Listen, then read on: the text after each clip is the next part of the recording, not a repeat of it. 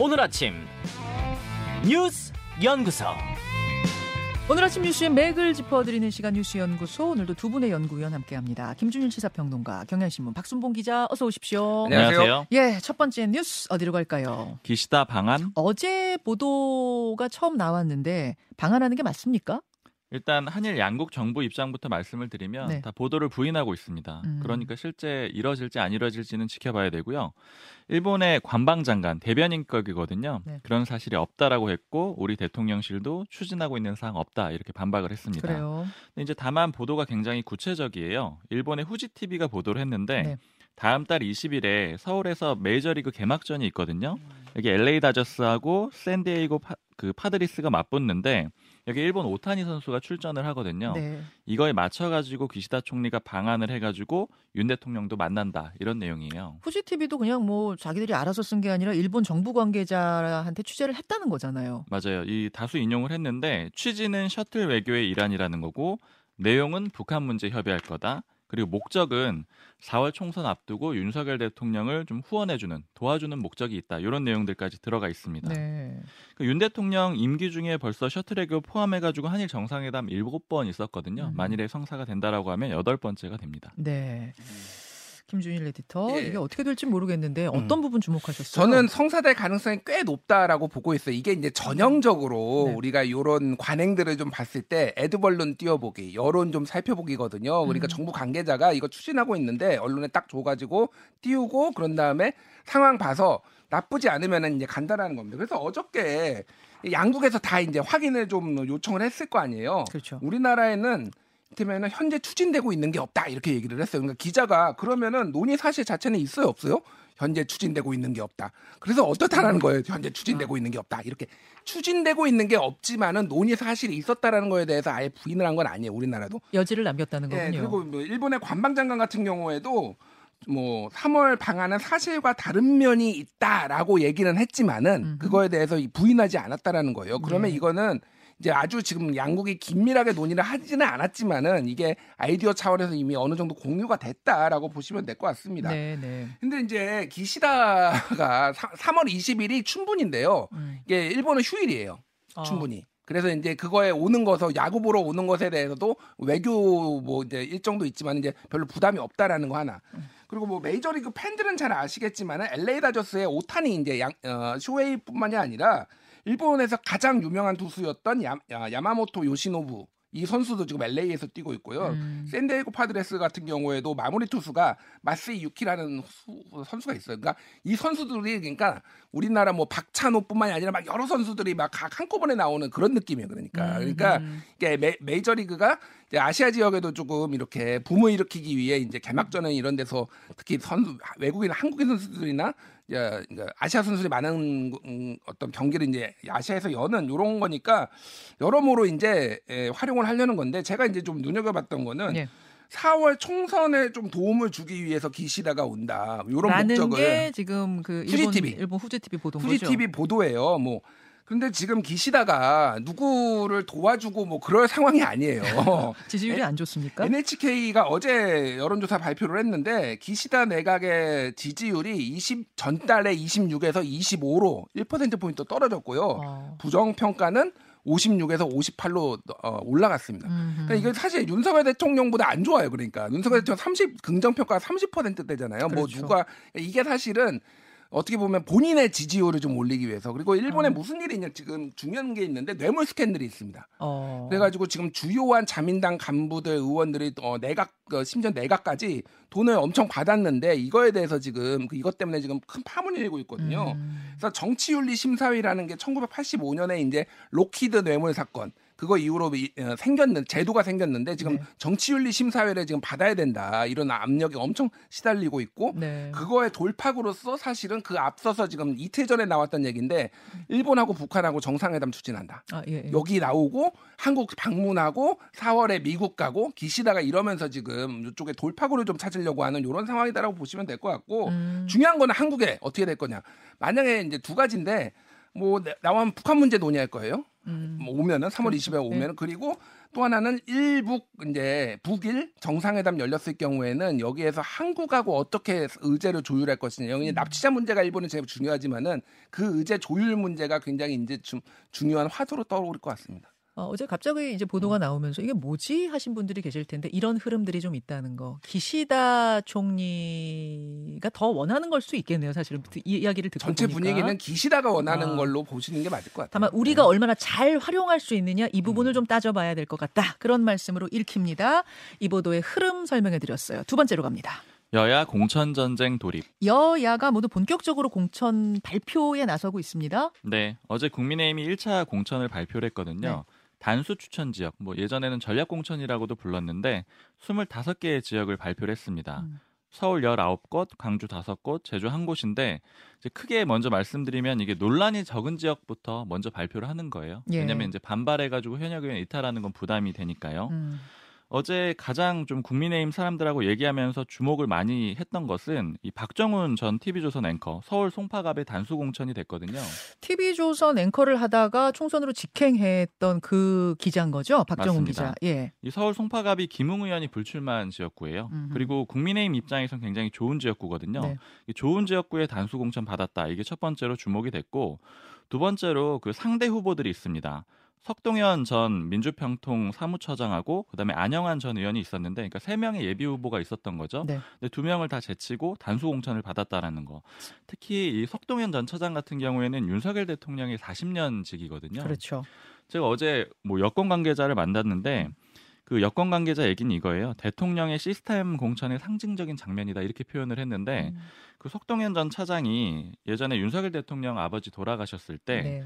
그 장지까지 갔던 사람이라는 겁니다. 맞아요. 그러니까 예. 그 정도로 가까운 사람인데 경선 기회도 못 받고 컷오프 되지 않았느냐 이제 이런 얘기를 하면서 이게 시스템 공천의 상징이다 이런 표현을 쓰고 있습니다. 자, 석동현 대통령의 친구 석동현 후보를 물리치고 박정훈 전 TV조선 앵커가 단수 공천된 거 이게 가장 주목받는다는 이야기고요. 맞습니다. 예. 근데 이제 반면에 또 김웅 의원 같은 경우에는 지금 현재 의원이잖아요. 예, 예. 어제 페이스북에 밤에 좀 늦게 글을 올렸던데 이거 짜고 치는 고스톱이다 이런 표현을 쓰기도 했습니다. 그건 무슨 의미일까요? 근데 아직 구체적인 얘기는 좀 들어봐야 되는데 어제 좀 밤 늦어가지고 연락은 안 해봤거든요. 예. 근데 이제 박정훈 전 앵커를 이미 염두에 두고 모든 과정이 이뤄졌다 이런 취지로 좀 쓴 걸로 보입니다. 그럼 용심은 뭐 양쪽에 다 있었다 그런 얘기인 거예요? 용심 얘기 같진 않아요. 그냥 공천 아. 과정이 그랬던 거 아니냐 이런 것 아. 같은데 좀 얘기는 또 추가적으로 들어봐야 될 것 같고요. 또 주목받는 곳이요. 25개 지역구 발표됐다라고 말씀드렸는데 네. 대통령실 출신은 하나도 단수 공천을 못 받았습니다. 음. 그러니까 모 대통령실 출신 그 예비 후보랑 얘기를 해봤는데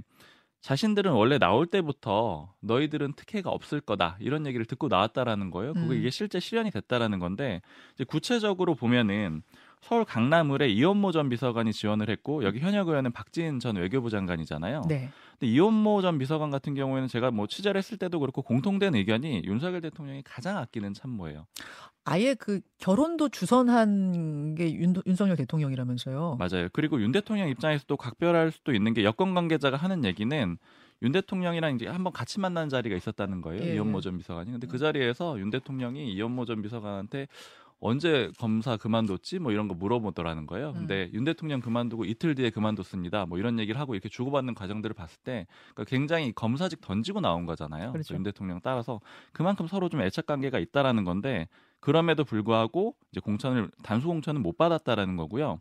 지금 당내에서 나온 얘기는 수원 갈 것 같다라고 하거든요. 아. 그러면 역시 또 험지로 가는 험지죠. 그런 그림이 나옵니다. 음. 그리고 또 비슷한 그 그림으로 좀 볼 수가 있는 게 지금 청년 중에 서울에 험지 도전한 두 명의 전 당협위원장이 있는데 이승환 전 위원장이랑 김재섭 전 위원장이 있어요. 이승환, 김재섭. 네, 근데 둘 다 이제 서울이 서울이고요. 그리고 비교적 청년입니다. 네. 근데 이승환 전 위원장은 대통령실 출신 아니고 김재섭 전 위원장은 대통령실 출신이 아니고 이승환 전 위원장이 대통령실 출신이죠. 출신이거든요. 예, 예. 그런데 김재섭 전 위원장만 또 단수 공천을 받았어요. 음. 그러니까 이제 대통령실 출신은 못 받은 건데 물론 여기에 대해서는 김재섭 전 위원장이 좀 오래 다졌기 때문에 그랬다 뭐 이런 얘기도 있는데 이 부분도 좀 주목해서 볼 수가 있고요. 근데 단수 공천이 이번 발표가 이번이 끝이 아니잖아요. 끝은 계속 아니에요. 이루어지는 예, 거죠. 추가적으로 나올 수 있습니다. 그래서 예. 향후 상황도 좀 보긴 해야 되고요. 네. 그 마지막으로 하나만 더 짚어 보면은 그 지역구를 조정을 하고 있다. 음. 그러니까 자원을 최대 활용하고 있고 또 경선 마찰 줄이려고 하는 목표가 있다라고 말씀드렸잖아요. 그렇죠. 이 움직임은 영남권 중진들 대상으로도 이뤄지고 있는데 실제로 어제 발표된 사람들 보면은 네. 지역구 조정한 인물들 다 단수 공천 받았습니다. 음. 그러니까 이용호 의원 서울 마포갑 있다가 서대문 갑 갔는데 단수 공천, 태용호 의원 서울 강, 강남갑의 현역 의원이잖아요. 네. 근데 그로울로 옮기고 단수 공천 받았고 알겠습니다. 네. 이렇게 당에서 좀 조정해 주세요, 음. 이동해 주세요라는 뜻을 따른 경우 에 단수 공천자 명단에 올랐다. 대부분 또 험지잖아요. 맞아요. 그렇기도 해요. 요런 특징들. 아, 김준일 평론가는 어떤 특징 보셨어요? 그러니까 전체적으로 뭐 민주당 얘기까지 좀 이제 하면서 얘기를 할게요. 특징을 보면은 국민의힘은 윤심 논란 차단 음. 뭐 요런 거가 좀 포인트인 것 같아요. 그래서 한동훈의 한동훈 비대위원장의 공천에 있어서의 확고한 우위를 지금 확인하고 있다. 음. 국민의힘 내부에서도 그런 얘기가 나오고 있거든요. 예. 아까 그 김- 박순봉 기자가 얘기를 했지만은 장차관 중에서는 권영세 빼놓고는 아무도 지금 단수 공천 못 받았고요. 그렇죠. 대통령실 출신들은 아무도 단수 공천 못, 못 받았습니다. 네. 그러니까 이게 이게 처음에 처음에 그 대통령실과 장차관을 포함해서 50명 정도가 이번에 출마를 한다라고 쫙 나왔을 때 국민의힘이 이제 술렁였던 것이 다 이게 양지에 꽂히는 음, 거 아니냐. 그렇지. 이런 거면서 이게 근데 제3지대가 지금 세게 이게 생기면서 음. 이쪽으로 다 이탈할 가능성 이게 공천 파동으로 가면은 당의 좀 자해적 분위기가 될 가능성들을 놓고 굉장히 조심스럽게 스텝을 밟고 있다 아. 이렇게 좀 보시면 될 것 같습니다. 다만 지금 이거는 수도권이에요. 이제 그렇죠. 오늘은 이제 경기 지역하고 그 다음에 영남은 뒤로 밀어놨거든요. 음흠. 사실은 영남에서 많은 파열음이 아직도 예고돼 있다 이렇게 보시면 될 것 같고요. 김성태 전 의원이 굉장히 강하게 그 컷오프에 대해 반발했었잖아요. 음. 근데 어제 김성태 전 의원이 나 그 컷오프 수용하겠다 이런 기자회견까지 하면서 일단 국민의힘에서는 지금 공천 갈등 잡음이 보이지 않습니다. 음. 다만 앞으로 이제 영 영남 쪽 뭐 이런 쪽 가면서는 어떻게 될 건지는 좀 봐야 된단 말씀. 또 하나 보는 게 한심 논란도 조금 그 주- 주의 깊게 봤다라는 거예요. 그러니까 한동훈의 마음이 있는 거. 예를 들면은 뭐 윤희숙, 성동갑 예. 그리고 지금 마포갑에는 조정훈이 뭐 가깝다고 해서 되는 거 아니야? 근데 여 이런 데다 단속원청 안 줬잖아요. 뭐 저기 어, 저, 저기는 야의 사퇴 마포는 사퇴했고 네, 저기 네. 김경률 사퇴했고 아, 뭐 그러니까 예. 전체적으로 그러니까 약간 되게 조심했다라는 거 보면 됐고 민주당 얘기를 좀 짧게 하면은 예. 이재명 대표가 전화를 직접 하고 있잖아요. 인재근 의원이나 막 이렇게 이게 예. 그러니까 희생 요청 뭐 요런 분위기로 좀 보시면 될 것 같은데 당내에서는 그럼 희생을 왜 비명만 해? 친명은 뭘 희생하는데 이런 반발 분위기가 조금 상당히 거세다. 그리고 속도는 미- 국민의힘이 좀 더 빠르고 민주당은 현역이 많기 때문에 음, 조금 지금 하위 3 20%도 지금 전화를 거의 안 돌리고 있거든요. 그렇다면서요. 예, 그래가지고 지금 불만들이 굉장히 많이 커지고 있다. 예. 그 민주당의 어제 이재명 대표가 떡잎이 져야 새순이 돋는다. 음. 그리고 SNS에다가는 새술은 새부대 이런 거를 몇 번 강조한 거 보면은 인적 인적 쇄신, 물갈이 이제 시동 걸겠다 이런 신호로 보면 되는 거죠, 박 기자. 맞아요. 그리고 실제로 움직이고 있잖아요. 그러니까 인재근 의원 설득하고 그다음에 문학진 전 의원 전화하고 이런 과정이 있는데 이제 말씀해주신 대로 당내에서 제가 이제 많이 바- 반응들을 좀 들어보면은 크게 세 가지의 반발이에요. 일단은 지도부는 왜 안 그러냐, 왜 희생 안 하냐. 어. 그러니까 뭐 예를 들자면 조정식 사무총장, 그다음에 김병기 부총장 이런 인물들 좀 편하게 가는 거 아니냐 이런 불만이 있고, 그다음에 그 공격의 지점이 그 윤석열 정부 탄생 책임론 이걸 좀 근거로 하고 있잖아요. 네. 근데 이게 선택적이다. 그러니까 예를 들자면 추미애 전 장관은 괜찮고 임종석 전 실장은 왜 안 돼? 이런 반응들이 좀 나오고 있고, 음. 그다음에 대선 패배 책임론 가지고도 이재명 대표 본인이 선수 아니냐 이런 얘기들 좀 하고 있습니다. 뭐 민주당이 워낙 지난번 총선에서 크게 이겼기 때문에 그리고 지금 야당이기 때문에 다른 자리로 이렇게 전략적으로 배치할 가능성 할 수 있는 여지도 별로 없다 보니까 갈등이 벌- 벌어지면 민주당이 훨씬 클 거라는 예상들을 했었는데 맞아요. 그래서 지금 더 좀 어렵게 어렵게 느린 속도로 가고 있는 게 아닌가 다른 자리도 없고요. 예, 옮겨줄 자리도 이런 생각 좀 드네요. 이 이야기는 2부에 더해보기로 하고 다음 이슈 갑니다. 소설 뛰어넘은 막장. 이게 뭡니까?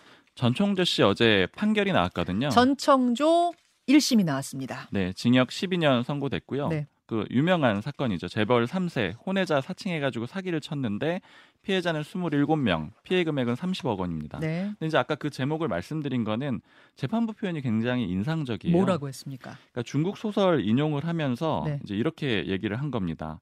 성별까지 왔다 갔다 하는 막장의 현실은 소설가의 상상력을 훌쩍 뛰어넘었다. 이렇게 얘기를 했습니다. 아, 소설보다 더 소설 같다. 이 얘기를 재판장이 했어요. 네, 막장이란 표현 등장한 것도 좀 인상적이고 어. 전씨 같은 경우에는 이 판결 들으면서 흐느끼다가 형이 선고되니까 큰 소리로 오열을 하기도 했습니다. 오열을 했답니까? 네. 전청조.